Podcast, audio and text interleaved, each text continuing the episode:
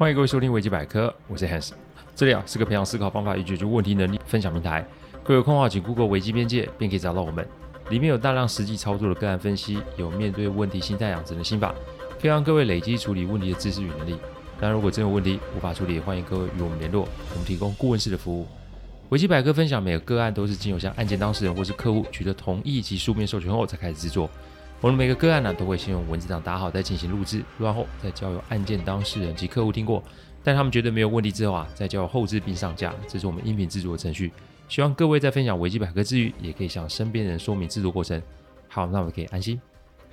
又到年底喽，职场上又有一波转职潮工作好不好其实是看个人。我就认识一位外送员，他非常喜欢自己解决这份工作，不论是设计送餐的路线，跟客人接触，处理客户抱怨，与餐厅做沟通他跟我说这些都是他在国外念书所没有学习到的没错，他老大可是国外知名学院毕业的也许有听众觉得哎呀，这是不是带大材小用我必须说，我看到他的文凭的时候，我以为他是在唬我，但后来从他的言谈来观察，真的是这样工作是一时，人生是一世。工作对我们来说不只是赚钱而已，其实说白了也是一种体验与累积不论好与坏，那都是我们成长的养分。所以我都会鼓励大家在工作上不要设限，不论是哪一种工作，试着去做到好。每个人会的不同，所以每个人的成长轨道也不同。参考别人可以，但你如果要 100% copy， 那你就会有问题最后，不论是好与坏，我们都得学习应对及解决，因为眼下的好坏不见得是以后的好坏，好可以更好，相对坏也可以更坏，因此往往可以决定这个发展的就是我们自己。也许环境要靠政治选举来改变，但那都需要一段时间，而且还是不短的时间，所以把注意力放在自己的身上，因为可以改变未来的就是你自己。好，我们来讲讲今天这个案例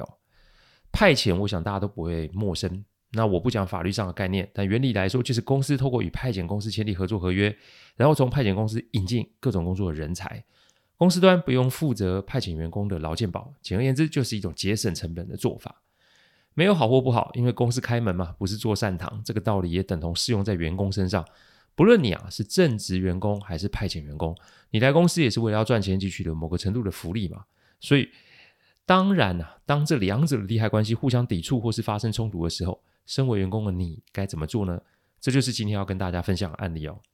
今天的当事人我就称他为阿派好了，派就是派遣公司的派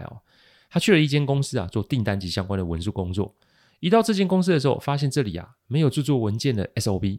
一开始阿派也是想要力求表现因为派遣员工无论是薪资还是福利其实都是跟正式员工没法比的，如果他表现得好的话，搞不好可以在派遣之后有那个机会被公司挖角也说不定。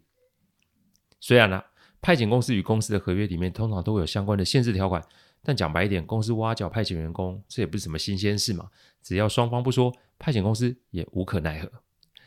在职场上你显示出你自己的价值不是什么坏事，但你得设定好你的目标。什么叫设定目标？以阿派来说，他的目标是想要被公司看见，然后进而争取被公司日后聘为正式员工的机会，所以把现有手上的工作做好那是基本的。但是那什么叫做把现有手上的工作做好呢？对我来说，把现有手上的工作做好是指你得先熟悉现有这间公司的程序然后依照这个程序把工作做出一个产出，这个产出的品质与时间不可以跟公司现有的品质时间有所落差。讲白一点，你要做到基本的合格就好Hans， 你这样讲不就是要把阿派的机会给搞砸吗？他如果要努力求表现，难道不应该是竭尽全力吗？这一点我先做个说明。职场跟考试不一样，考试是这样，你出几分力也许就会有合乎甚至超乎预期的结果，但职场不是这样，因为职场是一个多重人际关系的网络场域，而且充满了竞争与斗争。各位想一下，我们求学时期应该都会遇见这种人要考试都说哎呀我今天都没念呢，就后来都考得很好那种烂人有没有？连在学校的学生都知道透过这种奥博让其他同学丧失警戒性，然后让自己在名次上面取得比较前面的位置，在职场上就更是如此了。所以我不是说阿派不要尽全力，我是说要阿派先观察这间公司的环境，然后再做其他调整。各位想想SOP 重不重要SOP 简不简单？如果你问我 SOP 就是最重要的主心骨，我先来一段 SOP 的定义好了。标准作业程序，英文是 Standard Operating Procedure， 简称 SOP，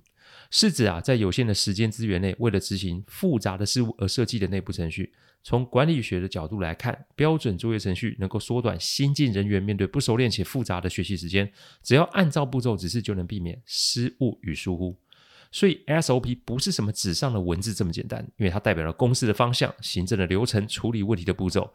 因此不论是制定或修改 SOP 的人，基本上是要细心而且善于沟通的。说白一点，就像是专案经理一样，但这个工作通常都会被别人忽视，而且还会有人瞧不起这个工作，以为这只是行政的纸上作业而已。所以在职场上不论你的背景如何，记得不要瞧不起任何人，因为老板不是笨蛋，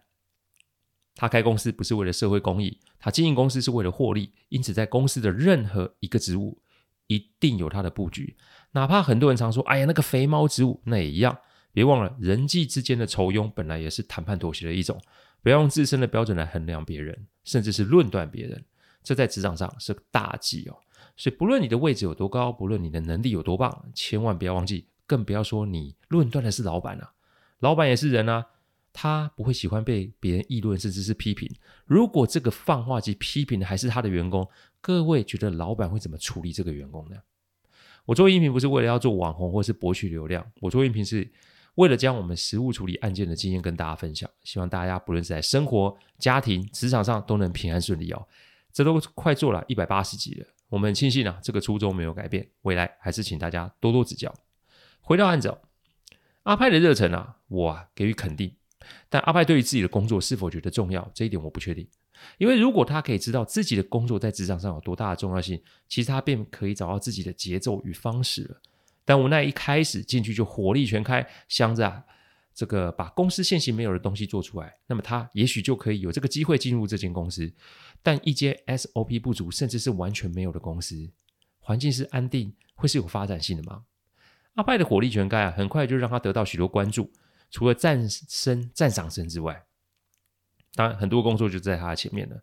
而且很多工作跟他职务说明书上面写的都不太一样。他的本职是做跟公司订单及相关的文书工作，但没多久他发现上级主管甚至别部门的头人都希望他做出相关的 SOP 程序，而且还有制式的格式一开始阿派也觉得没关系，反正多做嘛就有表现的机会，还天真的把工作带回家做。但高速的产出反而引起了更多人的注意，结果就是手上的工作越来越多，重点是不同类型的案子慢慢出现了，搞得阿派开始有些负担沉重。他有向上级主管反映这件事，但上级的主管就是打太极，要他懂得抓住这个表现的机会所以以法令的规定来讲，派遣公司才是阿派的雇主，所以阿派跟公司的主管反映，这没有回应正常啦。但他跟派遣公司反映的时候，公司的反应让阿派觉得有些傻眼，因为公司也是一样的态度，要他尽量配合，这样才会增加他被续签的机会这是典型的要他吃苦当做吃补的建议。结果就在一位同事因为犯了错误，结果把错误推到阿派这里时，完全的爆发出来。简单来说，就是同事把错误归结到阿派协助制作的 SOP 有问题。阿派本来以为自己的部门同事及主管会帮他说上几句话，结果就是他的话被人无视。再来派遣公司就联络阿派，并且带责怪语气说他搞了个大麻烦，让派遣公司也被究责这一下就让阿派的理智线完全都断了，因为从头到尾这件事情跟他没有关系。但重点是没有人要听他说话，只是不断的发 mail 要他复习收拾的工作。从一开始满心热切到后来的尝尽人情冷暖阿派就有点想要用撑完这段工作，反正这份工作只有半年，撑完就算了，也不想跟别人冲突。但接下来的发展就超乎他的预期，在剩一个月的时候，公司给他一份交接清单，上面要他负责把里面指定的部门流程 SOP 全部制作出来，语气十分的不客气。阿派再度的怒火中烧，他想要抗争，他想要辞职，他想要争取，但他不知道如何下手，所以他便先以请假让自己冷静。没想到公司的人事部门又来一封信，要他完成手上的工作才可以离开，否则就会开始相关的求偿动作这才让他觉得问题很严重于是找了朋友求助而他这个朋友不是别人，正好是我事务所的一位下属，所以这个案子就到了我的前面。好，我们听完所有的内容，那我们要怎么解决阿派发生的问题呢？一切都要等下一集再跟大家说明